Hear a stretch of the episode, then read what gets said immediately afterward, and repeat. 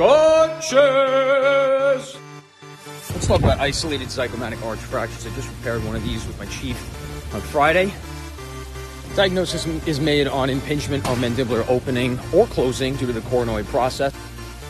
Palpable step deformity, loss of cheek projection.